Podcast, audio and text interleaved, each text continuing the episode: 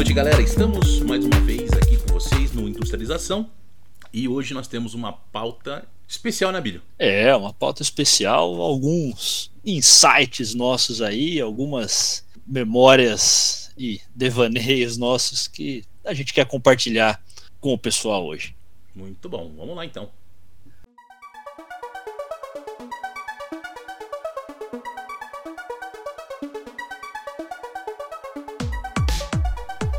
Ale, vamos falar um pouquinho de indústria automotiva hoje. Bom, hein? Eu curto, hein? É, primeira pergunta que eu vou te fazer. Você acha que existe carro de rico e carro de pobre? Aí a minha resposta para você é o seguinte, cara. Depende. Depende do ângulo de visão. Né? Depende né? da visão. Depende da situação. Depende de quem tá falando que é carro de rico ou carro de pobre. É, Ale. Mas espera aí, deixa eu entender melhor. Aonde que exatamente. Qual é o ponto que você considera como carro de rico ou carro de pobre? É Ale, financeiro?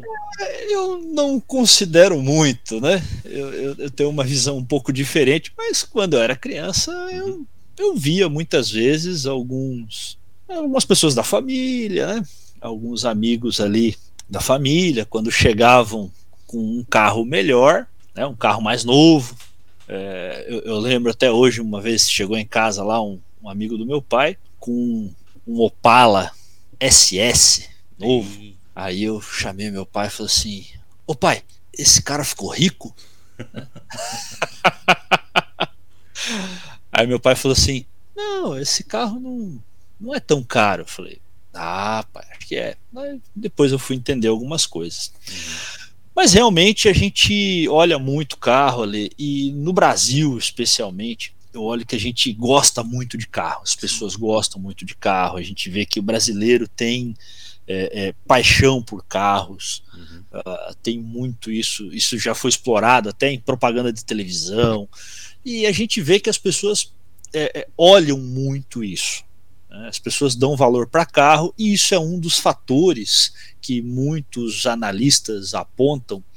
Né? O brasileiro gosta muito de carro, o brasileiro costuma ter carro por status, e aí o brasileiro acaba, por isso, pagando mais caro pelos carros. É, isso é bem comum, alguns, alguns analistas apontam isso, né? Que isso. o brasileiro paga por isso. Né? É, status é o principal ponto mesmo aí, né? Porque eu vejo muitas vezes o cara até tá com um carro bom, o carro uhum. atende as necessidades dele, mas de repente para ficar melhor na foto, digamos assim, ele vai lá e troca.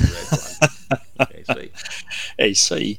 E aí tem outros fatores, né? É, o, primeiro que o carro no Brasil está muito caro. Né? Sim. Hoje, ano de 2022, pronto, já datei o episódio, fazer o quê? Mas o carro hoje no Brasil é muito caro. E aí tem vários fatores. Um deles que os analistas apontam é porque o brasileiro está disposto a pagar e a como a montadora está vendendo, ela continua com preço mais alto. A, a montadora reclama dos impostos, que são absurdamente altos. Um carro hoje no Brasil pode ter aí fácil, fácil, em torno de 30 a até 40, 45% do seu valor em impostos. Então, um carro de 60 mil reais, ele tem aí 20 a 30 mil reais de impostos. Mas espera aí, a gente está falando de um carro mais superior ou de um carro popular? Se for um carro mais popular, ele pode ter menos impostos. Um carro mais superior, ele vai ter mais impostos. Eita, nós. É. Um carro popular, ele pode ter aí alguns benefícios fiscais, vai ficar aí na faixa de 30% de impostos, 35%, e um carro de nível superior ele pode ir ter até 45% de impostos. Então, para as empresas, o vantajoso é sempre vender carro mais superior, né? É, vender carro superior, aí tem um ponto, né? As empresas vendem carros superiores, então vão pensar nos carros. Você, a gente vem vivendo hoje uma escassez de carros menores, escassez não, as empresas têm deixado de produzir carros menores, mais baratos, compactos, para produzir mais SUVs, para produzir mais é, sedãs de grande porte, sedãs médios é, e até os hatches médios. Isso. certo? Certo. E por que, que as empresas produzem mais os carros de maior porte? Primeiro, porque eles têm mais valor agregado, o preço deles é maior. Se a rentabilidade do carro é em percentual, 5, 10% do valor do carro, a rentabilidade dos carros maiores é, é, é, se resume aí em maior caixa, maior lucro líquido para as empresas. Sim. Existe uma questão de fabricação, a, a fabricação do carro pequeno ela é tão complexa quanto a fabricação do carro grande. A mão de obra hoje é praticamente a mesma. Nós temos tecnologia para produzir as mesmas coisas. Uhum. Então, beleza, vender SUV dá mais dinheiro. E aí, Ali, tem um outro ponto. né? O brasileiro compra muito carro novo, muito carro zero. Todo brasileiro quase tem aquele sonho do carro zero. E aí, o carro zero SUV é caríssimo e se faz o compacto para o carro é, ficar mais barato para quem quer comprar o carro zero mais barato. E aí você vê o mercado americano, que quase não tem carro zero. O mercado americano tem pouco carro novo, tem carro, é, pouco carro pequeno, tem muito carro grande. Só que tem carro barato nos Estados Unidos. E qual que é o carro barato nos Estados Unidos? É o seminovo, é o carro usado. Pode crer. E o carro nos Estados Unidos, ele também deprecia muito rápido. Uhum. No Brasil, o carro também deprecia muito rápido. Só que aqui no Brasil, quando você vai comprar um SUV, um sedã médio usado, ele está depreciado e a gente tem um pouco de medo ali da manutenção, tem o status do carro zero, então fica um pouco complicado o mercado de usados. Uhum. E aí o pessoal produz o carro compacto para vender para esse público que às vezes não tem condições ou às vezes não quer aplicar muito dinheiro no carro novo, no carro é, é, novo, e aí ele compra o carro compacto. Então, o cara Então. paga 60 mil reais por um carro compacto, mas você tem bons sedãs médios, bons hatches médios, bons SUVs sendo vendidos por 60 mil reais, mas é usado e aí o brasileiro não quer comprar. Então, mas olha só, o brasileiro, como gosta de dar nó e pingo d'água, Uhum. conseguiu fazer o quê? Criou o SUV compacto, né? É, o SUV de shopping. É os Quid da vida. né? É o Quid, a própria EcoSport, que agora parou de ser fabricada. Né? Que não são SUVs de fato. Né? Ele é um pouco mais alto, ele entra na categoria ali de SUV, porque tem uma altura mínima, tem uma altura mínima do solo, ângulos de ataque e saída. E aí ele entra na categoria do SUV. Mas não é um SUV, né, Ale? O problema é o seguinte, Ale. É, será que a gente vai chegar no mesmo padrão do americano de carro, de é, é, ter um carro sendo produzido, as montadoras vão produzir mais carros grandes, porque tem uma onda na mídia hoje que diz o seguinte, cara, vai acabar o carro popular. É. As montadoras não querem mais produzir carro popular. Ela não quer. Aliás, o carro popular já nem existe mais. Porque 60 mil reais num carro é, compacto, num carro pequenininho, que não tem espaço, que não é muito bom para fazer uma viagem longa, ele não é tão seguro para uma autoestrada, né, já não é mais popular. Isso. Certo? É, é, carro popular ele não pode custar muito mais do que um ano de trabalho do, do, do, trabalhador médio. Então ele não é popular. Uhum. Então, beleza. Então já não tem quase mais carro popular, certo? É, e aí como que a gente vai fazer? Aí eu tenho uma ideia minha na cabeça, aí os nossos ouvintes podem até falar, não, é isso aí, Abílio, ou Abílio tá maluco. Ou você mesmo pode falar. que é, talvez a indústria automobilística ela produza os carros maiores e a gente pode ter aí pensando um pouco numa distribuição de renda. Tá? O que, que é essa distribuição de renda que eu penso? Tá? Isso não, não funciona só para a indústria automobilística, a gente pode até falar sobre isso em outros tipos de indústria depois também. Mas vamos pegar na indústria automobilística. O rico, o cara que ganha bem, o cara que tem mais dinheiro, ele vai lá e compra um sedã médio por 120, 140 mil reais. Tá bom. Tá? Ele pagou 120, 140 mil. No primeiro ano, a gente sabe que a maioria dos carros já deprecia 20%. Uhum. No segundo ano, mais 20, entre 20% e 10%. No terceiro ano, mais 10% a 20%, dependendo do modelo e tal. Então, em três anos, o carro já depreciou aí entre 30% e 50%. Beleza. Tá? Que foi o custo do cara que tem bastante dinheiro. Uhum. O cara que tem menos poder aquisitivo ou que quer gastar menos, aí depois a gente pode até falar um pouquinho dessa questão, né? É, se, do carro de rico, carro de pobre, se só rico compra carro bom e só pobre compra carro ruim, né? O carro mais antigo, a gente vai falar sobre isso. Mas o cara que não quer gastar muito dinheiro com o carro, ele vai lá e compra esse carro do rico e paga metade do preço ou 70% do preço. Só o carro está usado. O brasileiro ele tem um pouco de preconceito com o carro usado. Né? Mas ele compra o carro usado. Ele usa mais um pouco e vende para outra camada, como acontece, cara, nos Estados Unidos, um carro aí de, de, de sei lá, 10 anos de uso, ele custa aí dois salários mínimos.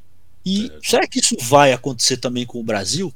A gente produzir mais SUVs, mais sedãs médios, parar de produzir o carro popular e aí não vai ter tanto esse carro mais barato, popular, mas esses carros é, é, é, maiores e, e, melhores, né, mais confortáveis, eles vão sobrando no mercado e aí eles vão ter um custo mais baixo. E tem um outro ponto, né? É, você falou do, do SUV de shopping aí. Uhum. Ele não tem a mesma durabilidade de um SUV de verdade. Não, não, tira certo? Então, hoje você pode comprar um SUV de verdade, né, ou um sedã médio, tá? um carro que seja um carro confiável, de uma montadora confiável, você pode comprar um carro desse com 5, 6, 7 anos de uso. Eu já comprei carro assim. Uhum. É, e, e 150 mil quilômetros e pode andar tranquilo. Faz uma revisão e pode, pode botar na estrada, pode viajar, pode andar tranquilo. Eu entendi o seu raciocínio, mas eu discordo no seguinte ponto uhum. do lance da distribuição de renda. Eu acho que não é distribuição de renda. Por quê? O uhum. cara que comprou lá, o primeiro da cadeia, que comprou por 120 conto, uhum. ele tem dinheiro para pagar. Beleza. Uhum. Isso. O segundo cara da cadeia, se ele comprou por 60, já 50% depreciado, uhum. a gente já está partindo do princípio que esse cara não tem condições de pagar os 120 do primeiro. Então, se ele já está comprando um carro que já foi depreciado, Uhum. É porque, das duas, uma. Ou ele não tem condições de pagar os 120 uhum. para comprar um novo zero para ele. Uhum. Ou ele simplesmente fez uma escolha, uma opção de comprar o carro já de segunda mão. Isso. Só que assim, a renda dele para comprar aquele carro de 60 mil não teve alteração. Ele vai uhum. comprar ali. O que ele vai estar compartilhando, digamos assim, do primeiro uhum. é o custo do que ele vai ter em mão depois. Porque ele vai ter que pagar o carro, vai ter ali os custos de manutenção, que inclusive, né, dependendo de como o primeiro tratou o carro, uhum. pode ser que o, o segundo dono pague mais manutenção do que o primeiro. Porque o primeiro, como era um carro novo, já tinha ali as garantias de fábrica, então ele levou, a, a fábrica troca as peças, beleza, então para ele uhum. acabou saindo, digamos, já uhum. embutido no preço original. Mas o segundo não, já vai pegar um carro depreciado, com peças bem mais desgastadas, então ele já vai ter um custo de manutenção maior. O hum. terceiro da cadeia, que vai pegar esse carro, sei lá, por 40 conto, por 30 conto, ele vai ser o terceiro elemento ali que vai pegar um, um carro depreciado com mais custos ainda. Isso. É. Então, assim, ponto. olhando pelo prisma renda, eu não vejo distribuição de renda aí. Né? Eu vejo uma herança de custos, na verdade, que vai passando de um para o outro aí. Hum. Né? E sim, eu concordo no ponto que o parque de carros ele vai ficar diversificado uhum. em relação aos SUVs, por exemplo, o exemplo que a gente está falando aqui, né, de um carro de 120 mil, uhum. vai ter mais no mercado do que em relação a um carro, por exemplo, menor. Né, porque ah. né, tem gente que se aperta, a gente faz a tripa coração aí para poder comprar um. Exato. Um sonho, né? Enfim, a gente não pode julgar o sonho, cada um sabe o preço que paga pelo sonho que quer. Mas Exato. o sonho do cara é comprar um carro grande, né? Comprar um, um SUV e coisa e tal. Beleza, é, eu, eu, tenho um amigo, eu tenho um amigo que ele tem, ele é um dealer Uhum. É, é um, um, ele tem uma loja de carros usados e ele falava isso para mim. Ele, ele falava isso para mim. Ele falava: Olha, Billy, é, eu, na minha loja eu trato todo mundo muito bem e eu tento sempre vender é, o carro revisado e, e, e, cuidado e com as garantias corretas e tal, porque não importa se é um carro de 10 mil ou um carro de 200 mil. E a loja dele é uma loja bem diversa. Assim. Uhum. É, eu sempre considero que o cara que está entrando na loja, seja um carro de 10 mil ou um carro de 200 mil, de 300 mil, é, o cara está realizando um sonho e os dois é, é tiveram algum esforço para realizar esse sonho. Isso. Isso é bem importante. O cara falava isso. Né? Olha aí. Você, tocou num ponto bem, bem interessante. Então, eu acho que tem uma distribuição de renda e você acha que isso não é uma distribuição de renda. Aí vamos deixar o nosso ouvinte desempatar, porque nós estamos em dois aqui, né? o ouvinte tem que desempatar a gente aí. É isso aí. É isso aí. Comentem aí no. Comenta no, no episódio, isso. Né? Comentem aí se você estiver acessando aí pelo LinkedIn, pode comentar pelo LinkedIn também. Vai no blog. acessando pelo nosso blog também. Isso. YouTube, pode, pode comentar que desempata a gente aí. É isso aí. E aí tem um ponto ali que eu considero distribuição de renda também, uhum. que vem lá da história até dos próprios fabricantes. Quando, enquanto o, o, o Calbens, enquanto os, os dois parceiros lá, o Rose e o Royce, né, da Rolls Royce, os irmãos Bentley, uh, enquanto eles estavam tentando fabricar é, super, assim, carros super luxuosos e mais potentes, mais velozes, é, bonitos e tal, para os muito ricos, o Ford estava tentando fabricar carros simples, mas muito barato que todo mundo pudesse ter. Agora, é, será que o cara que está fazendo o carro caro, o carro lá, os irmãos Bentley e tal, ele tinha muita gente trabalhando num carro para fazer um carro que era muito caro e o rico ia lá e comprava esse carro e com esse com o dinheiro desse carro ele pagava todos os trabalhadores desse carro. Será que aí eu também não tenho uma distribuição de renda da indústria? O rico pagando por um super carro e aí os trabalhadores todos poderiam comprar o carro do Ford e todo mundo pode ter um carro. Será que tem uma, uma ideia aí de, de distribuição de renda da indústria? É, nesse caso aí eu já sou obrigado a concordar com você nesse sentido. Porque uhum. tudo bem, o cara foi lá comprou um carro gourmet, né? Uhum. Um Isso, carro, carro mais, gourmet. Mais elaborado, mais trabalhado. Isso. Enquanto o Ford focou no bandejão, né? Focou Isso. ali na galera. né? Na galera mais simples ali, digamos assim, né? Isso. Então, nesse ponto, sim, se o cara foi lá, comprou um carro né, mais elaborado, né, comprou um, uma Ferrari, sei lá, um Porsche, enfim. Isso. E aí, esse trabalhador dessa fábrica, mediante o salário recebido dele ali, se ele tem condições de ir lá comprar um carro do Ford, aí eu concordo que estamos tendo sim uma distribuição de renda nesse caso. De renda e, e produto para todo mundo, né? Então, isso, é, isso, é, muito legal. Tudo bem que não vai ser o mesmo produto, né? Não dá para comparar ali o, né? Ah, mas o carro é o carro, né? O carro te leva para onde você quer. Né? Exato, exato. Você vai andar 100 km com o carro, beleza, vai botar gasolina no carro, tudo bem. Só que aí entram outras questões, né?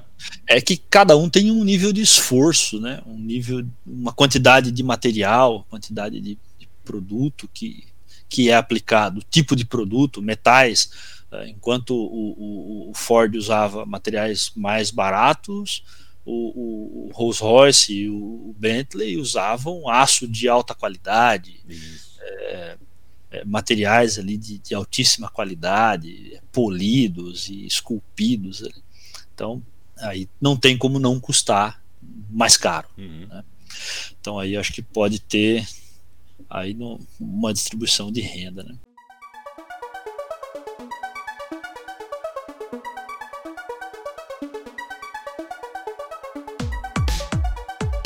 E, e, é interessante, é, é, bem interessante ler, porque aí a gente começa a, a, a, pensar nessa questão então do, do carro de rico e o carro de pobre, né? Nessa paixão por carro. Você falou muito interessante ali atrás assim: ah, o cara pode ter um carro em função da renda dele, mas não só da renda de uma escolha. Isso.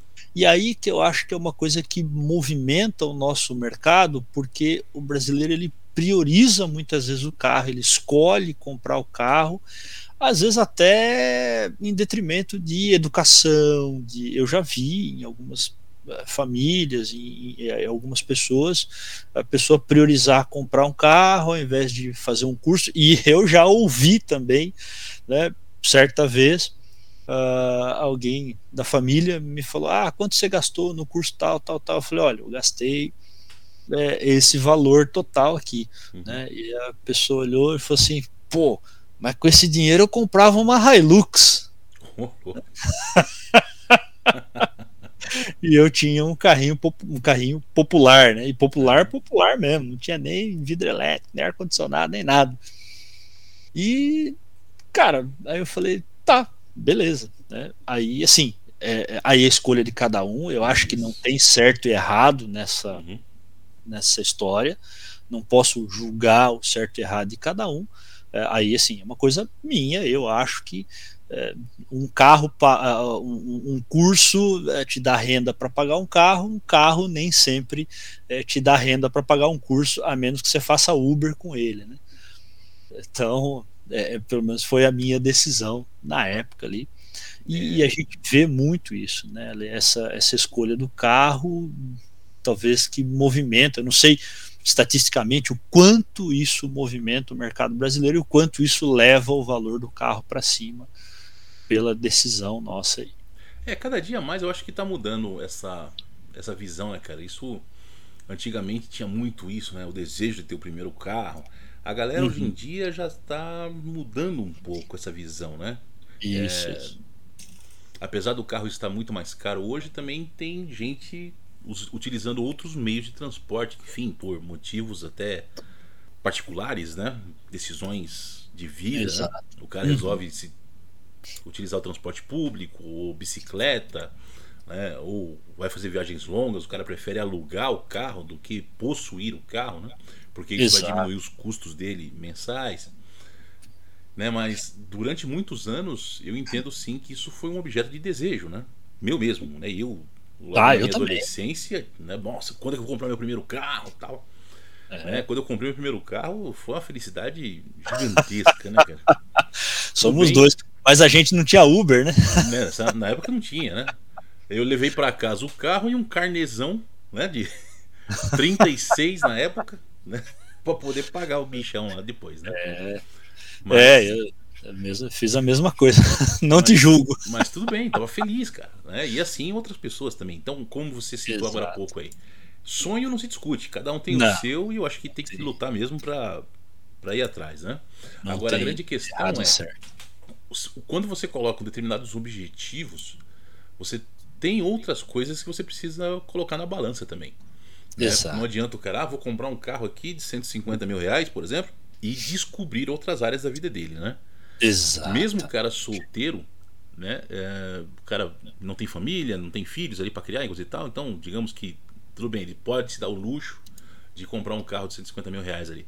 Mas peraí, amigão, será que não existem outras coisas que você precisa pensar também? Né? Exato.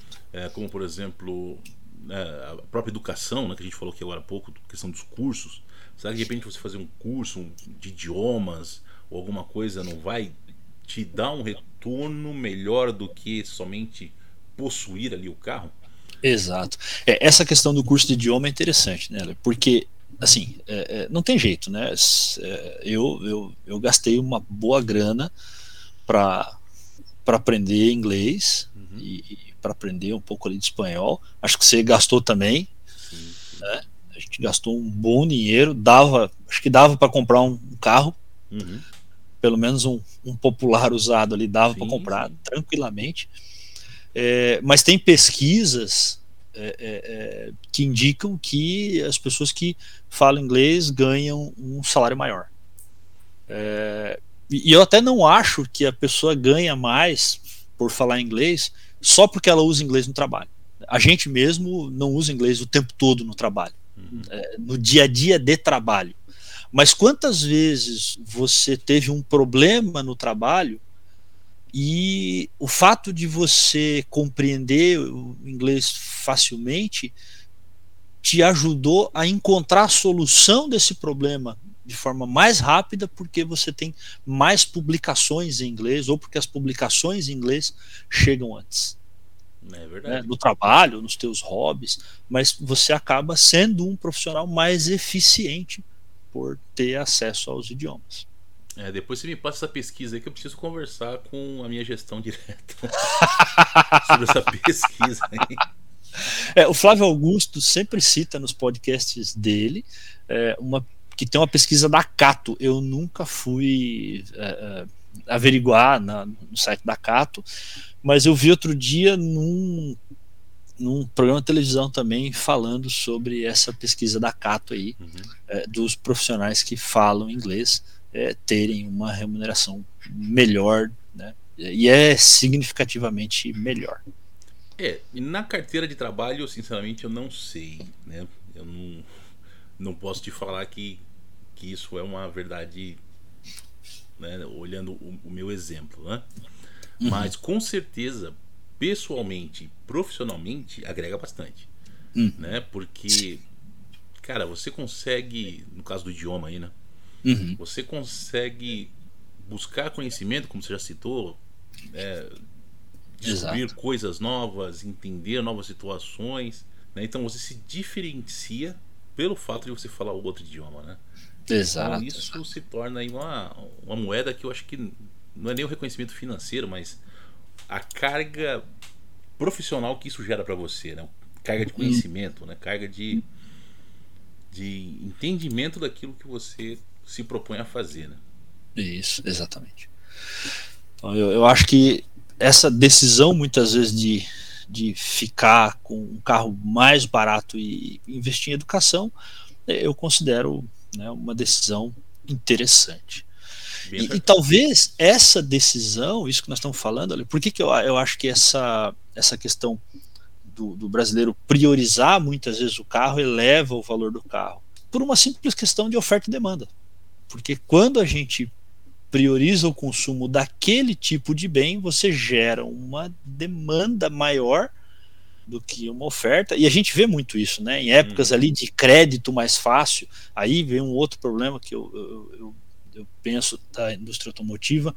O carro é um bem de alto valor, não tem jeito. Uhum. No mundo inteiro, é, é, é, se vende carro financiado. Mesmo nos países que não tem muito, muita cultura de parcelamento quanto o Brasil, é, tem países que as pessoas não, não costumam parcelar é, é, bens de menor valor como celular, notebook, né? mas mesmo nesses países se parcela carro e imóvel. Uhum. Então, carro e imóvel é praticamente no mundo inteiro.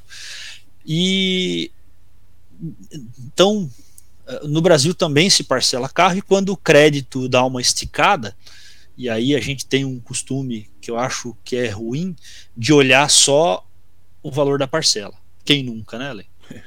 Quem nunca? Quem nunca né?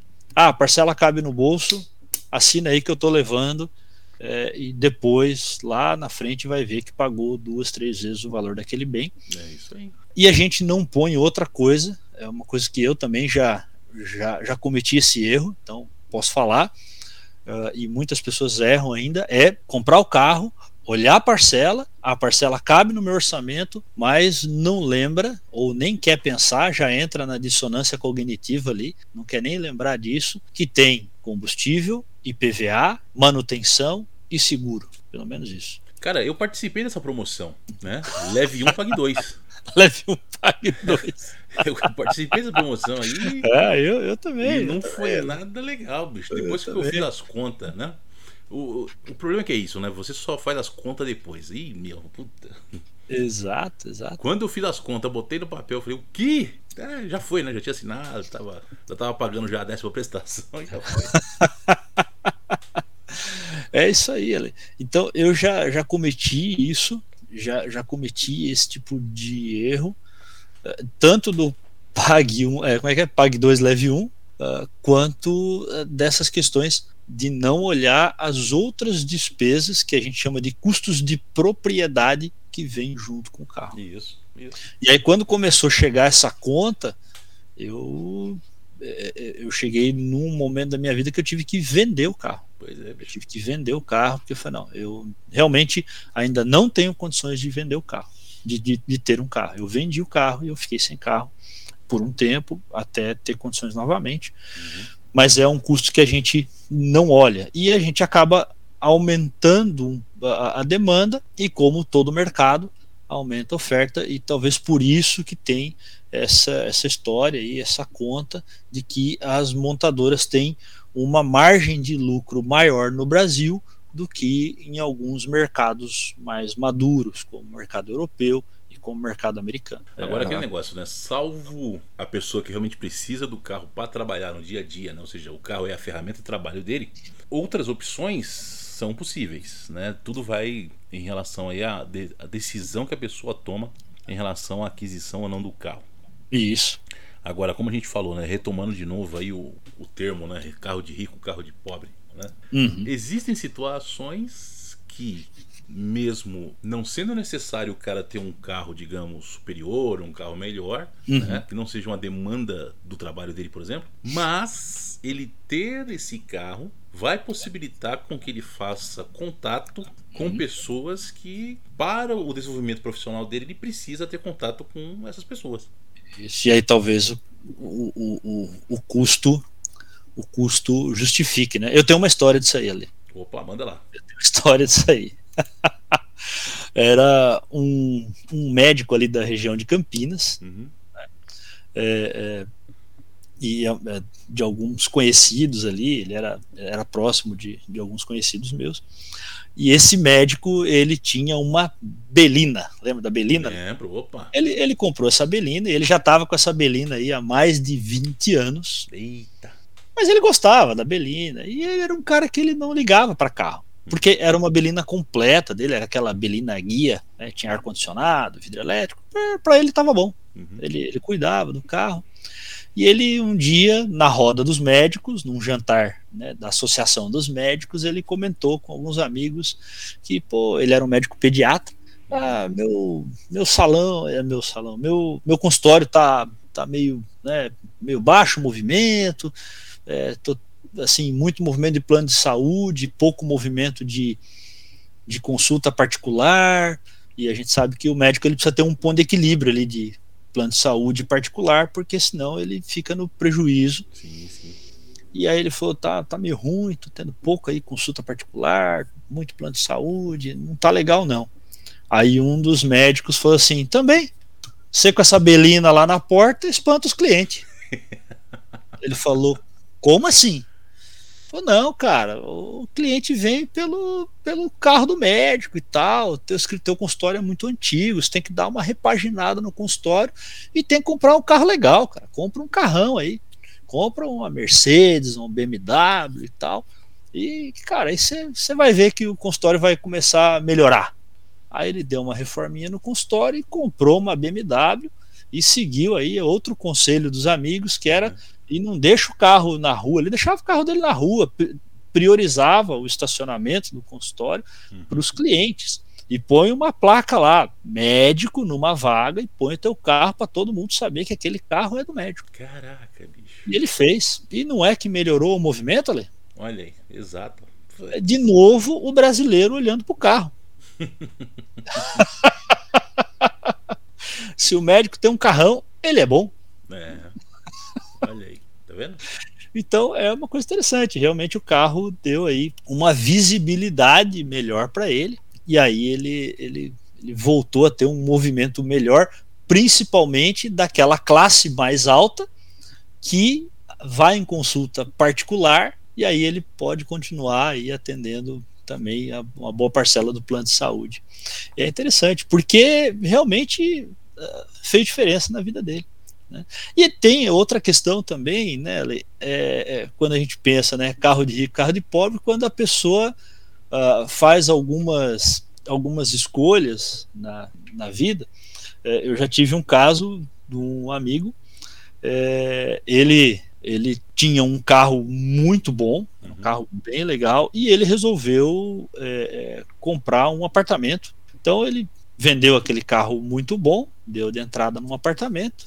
Certo e comprou um carrinho um carrinho bem mais simples. Hum. Aí chegou na empresa com aquele carro mais simples, os amigos logo olharam, perguntaram, né? Ô, oh, aconteceu, cara? Tá apertado? Eita. Tá ruim de grana? O que que tá acontecendo? Não, ele continuava tendo a mesma condição financeira. Uhum. Ele simplesmente escolheu ter aquele carro, trocar o carro por um mais básico para comprar um apartamento.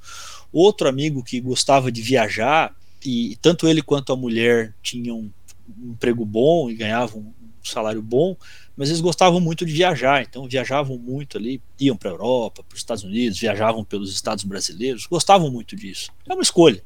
E eles tinham um carro bem, é, um carro bem usadinho, assim, um carro aí de, de 10 anos de uso, um modelo básico, e volta e meia as pessoas perguntavam para eles? É, Nossa, vocês ganham bem, por que, que vocês não compram um carro melhor? É, com o emprego que vocês têm, por que vocês não compram um carro melhor? Né? Então isso né, não estava muito, é, não era muito normal na cabeça das pessoas eles terem um carro mais simples pelo pelo emprego, né, pelo uhum. cargo, pela, pela função de trabalho que eles exerciam. Então a gente tem muito isso. Né?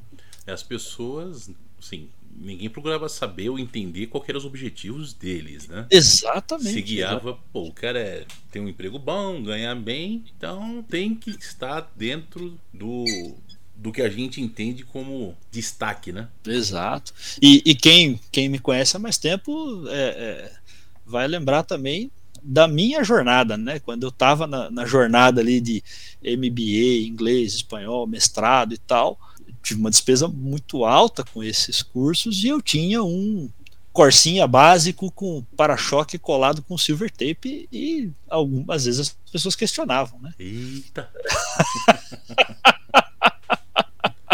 Silver Tape segurando firme lá. Silver Tape segurando firme, cara, esperando acabar de pagar o, o, o curso para poder arrumar o para-choque. Olha aí. Muito bom. É, o conserto para-choque era, era 300 reais. Os livros custavam 500. Não, não, vou comprar os livros. De novo, né? Escolhas, né, cara? É escolha, é escolha. Né? É, é, e, e, a gente também, uh, uh, muitas vezes, uh, olha né, é, os carros e muitas vezes tem opções. Uhum. Então, tem opções que são mais baratas e oferecem confiabilidade, mas não dão status. Tem opções que são mais baratas, oferecem status e não dão confiabilidade. Tem opções que são mais caras, e, e essa do, do, da, do, do, carro mais barato do status também tem uma coisa interessante que a pessoa tem que olhar: é, a manutenção de um carro, ali, o risco de um carro. Por que, que um carro é, é, que custou muito caro quando era novo, ele deprecia tanto e custa tão barato quando ele é mais velho? Porque quem está comprando, a maioria das pessoas que estão comprando esse carro, elas olham o risco de dar um problema. O Isso. risco de quebrar uma peça e essa peça ser cara. Isso. Mas algumas pessoas acabam não se atentando a esse detalhe. E aí amargam aí um problema como uma, uma matéria que eu li de um influencer que pagou é, alguma coisa em torno de 100 mil reais num Porsche Cayenne. O Porsche Cayenne ele custa aí entre 500 até 1 milhão de reais, dependendo da versão, uhum. mas o mais barato é 500 mil reais novo. E hoje você encontra facilmente aí um Porsche Cayenne com 10 anos de uso por 100 mil reais. Aí o influencer que precisava parecer rico, né? Afinal de contas, ele é influencer. Sim. Comprou um Porsche Cayenne. E alguns meses depois, teve um problema no câmbio do, do Porsche. Quanto é o câmbio, Ale? Quanto? Mais 100 mil. Olha aí, tá vendo? Mais 100 mil reais. É o mesmo valor do carro. Aí fala assim, mas, pô, o carro custou caro então? Talvez não, né? se for pensar do ponto de vista de mercado, é, ele é um carro com 10 anos de uso, ele custou 200 e o novo custa mais de 500. É. E agora está com câmbio novo. Mas se estourar o motor, é mais 100. Rapaz, então, para a gente resumir aqui e fechar o episódio, então a gente pode dizer que tudo depende do plano que a pessoa tem. Exatamente. Entre ter carro de rico, entre aspas, e carro de pobre, entre aspas, tudo vai depender de onde você quer chegar e o que que você precisa, na verdade, né? Exatamente, ali. Então, acho que a nossa conclusão é a seguinte, né? Não tem carro de rico e carro de pobre ali. Tem o carro certo para cada momento da sua vida. Tem o carro certo para aquilo que você é, decidiu, para aquilo que você planejou. Só não esqueça de olhar o risco de quebra, o risco de manutenção e as despesas adicionais que o carro pode trazer para não ter problema depois, né? É isso aí. É isso aí. Quer ter um, um Cayenne? Beleza, compra lá. Quer ter Legal. um Audi? Compra lá, amigão. É, compra lá. É, só bota no papel aí para ver se compensa. exatamente, exatamente. Muito legal, Ale. E se o ouvinte tiver né, alguma opinião sobre isso, manda pra gente. Se quiser mais episódios como esse também de dos nossos devaneios, concordâncias e discordâncias, para ajudar a gente a desempatar aqui, né, quando a gente discorda, porque a gente não vai brigar. É isso aí. então, fala pra gente aí, vem com a gente e até o próximo Industrialização. Até. Um abraço. Você acabou de ouvir Industrialização, o podcast que fala sobre o passado, presente e futuro da indústria. Esperamos que você tenha gostado. Se você perdeu os episódios anteriores, te convidamos a ouvi-los. Para isso, digite Industrialização na busca do Spotify. Tem muito conteúdo bom para você aqui. O Industrialização é uma iniciativa independente com o objetivo de informar e formar opiniões. Este programa foi escrito e apresentado por Abílio Passos e Alexandre Amaro Direção e produção Abílio Passos e Alexandre Amaro. Edição Alexandre Amaro. Esta é uma produção independente.